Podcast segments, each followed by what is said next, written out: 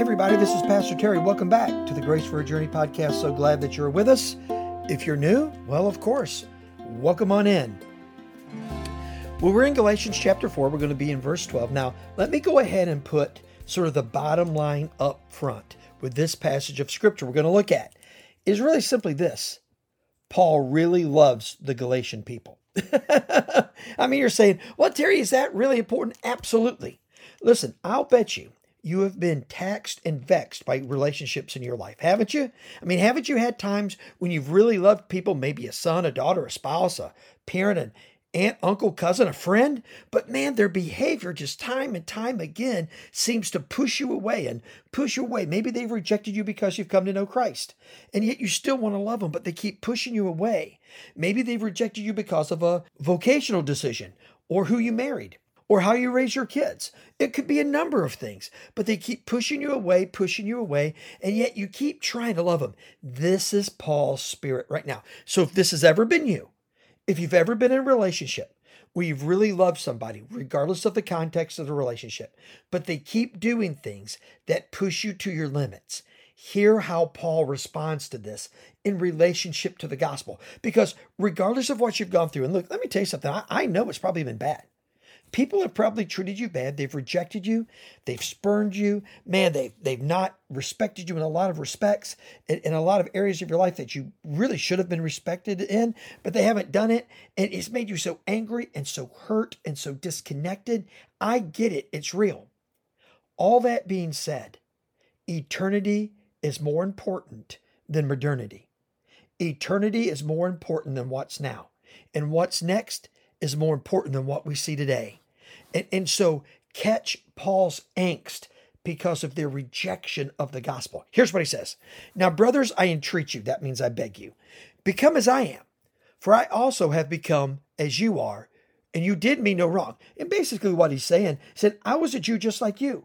We were all in this together, but I have been set free by the gospel. And he said, and you've done me no wrong, talking about when he was there sometime earlier. He spent about 18 months there, we think. And so he was there quite a while. He said, you did me no wrong while I was there. Then he goes on, he says this, it was because of a bodily ailment that I preached the gospel to you at first. And though my condition was a trial to you, you did not scorn or despise me, but received me as an angel. Now that angel means a messenger. It's what the word angelos means, or angelos means to be a messenger of God as Christ Jesus. He said, so I came to you the first time. I had some problems going on.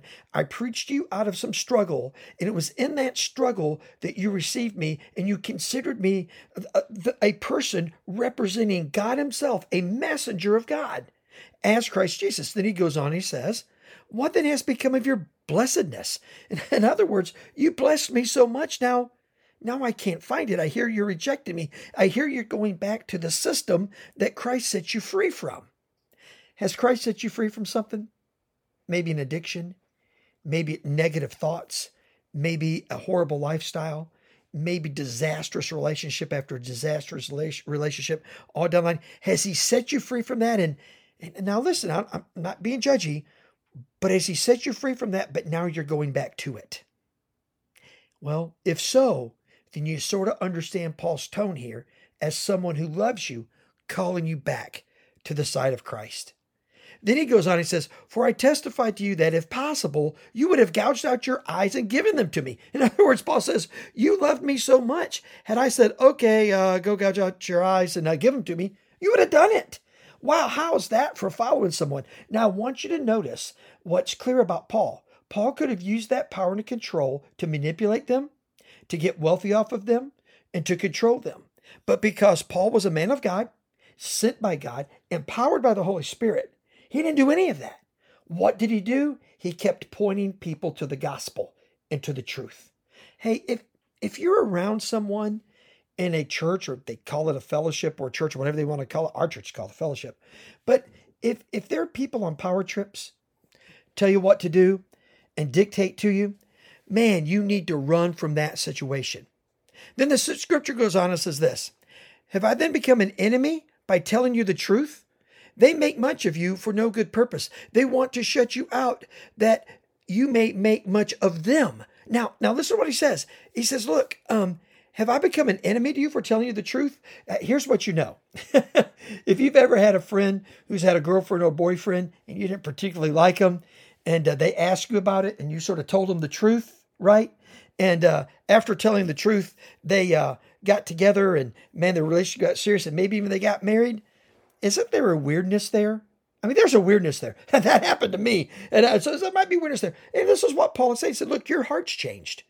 Your intention has changed. I came to you and told you the truth about the law, about grace, and about freedom.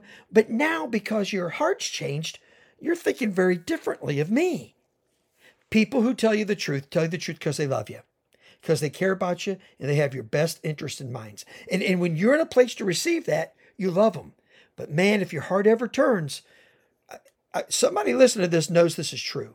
And when your heart begins to turn, they become a target. And so he goes on and he says this, now it's always good to be made much of for a good purpose. In other words, if people really brag about you for a good purpose, that's a good thing. And not only when I am present with you, he said, my little children, for whom I am again in the anguish of childbirth until Christ is formed in you. In other words, he's saying, I am hurting so deeply that Christ is fully formed, that you are spiritually shaped in Christ. What does that mean? Free from the law. Free from the influences of people who want to have control over your life. Free from the tales and principles of the world that can never produce what Scripture can, empowered by the gospel can. Then he says, I am hurting until that becomes real with you. And then he ends with this. I wish I could be present with you now and change my tone, for I am perplexed about you. Paul says, look, I am perplexed. You have all this truth, you have all this reality, but now what's going on? You're turning away. He said, I wish I was with you so we could talk face to face and my attitude could be different. Let me encourage you with this. Two things. If there's someone in your life that have told you the truth in the past and you got angry at them because your situation or heart changed, why don't you reach out to them today and thank them?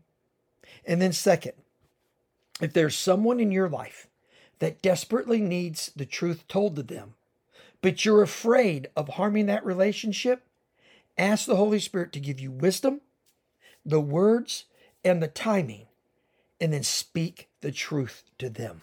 Now, when you do, you're going to be blessed. And guess what? They're going to find unbelievable grace for their journey. Let me pray for you. Father, we love you so much and thank you for today. Now be with us, Lord, as we live for you and speak the truth in love, guided by wisdom, empowered by the Holy Spirit to those around us. In Jesus' name, amen, amen. Man, thanks for being with us. And guess what? We'll talk again next time.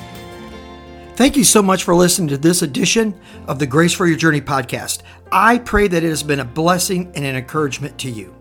Pass it around if you think it would help somebody. And we look forward to you dropping by again for another episode of the Grace for Your Journey podcast.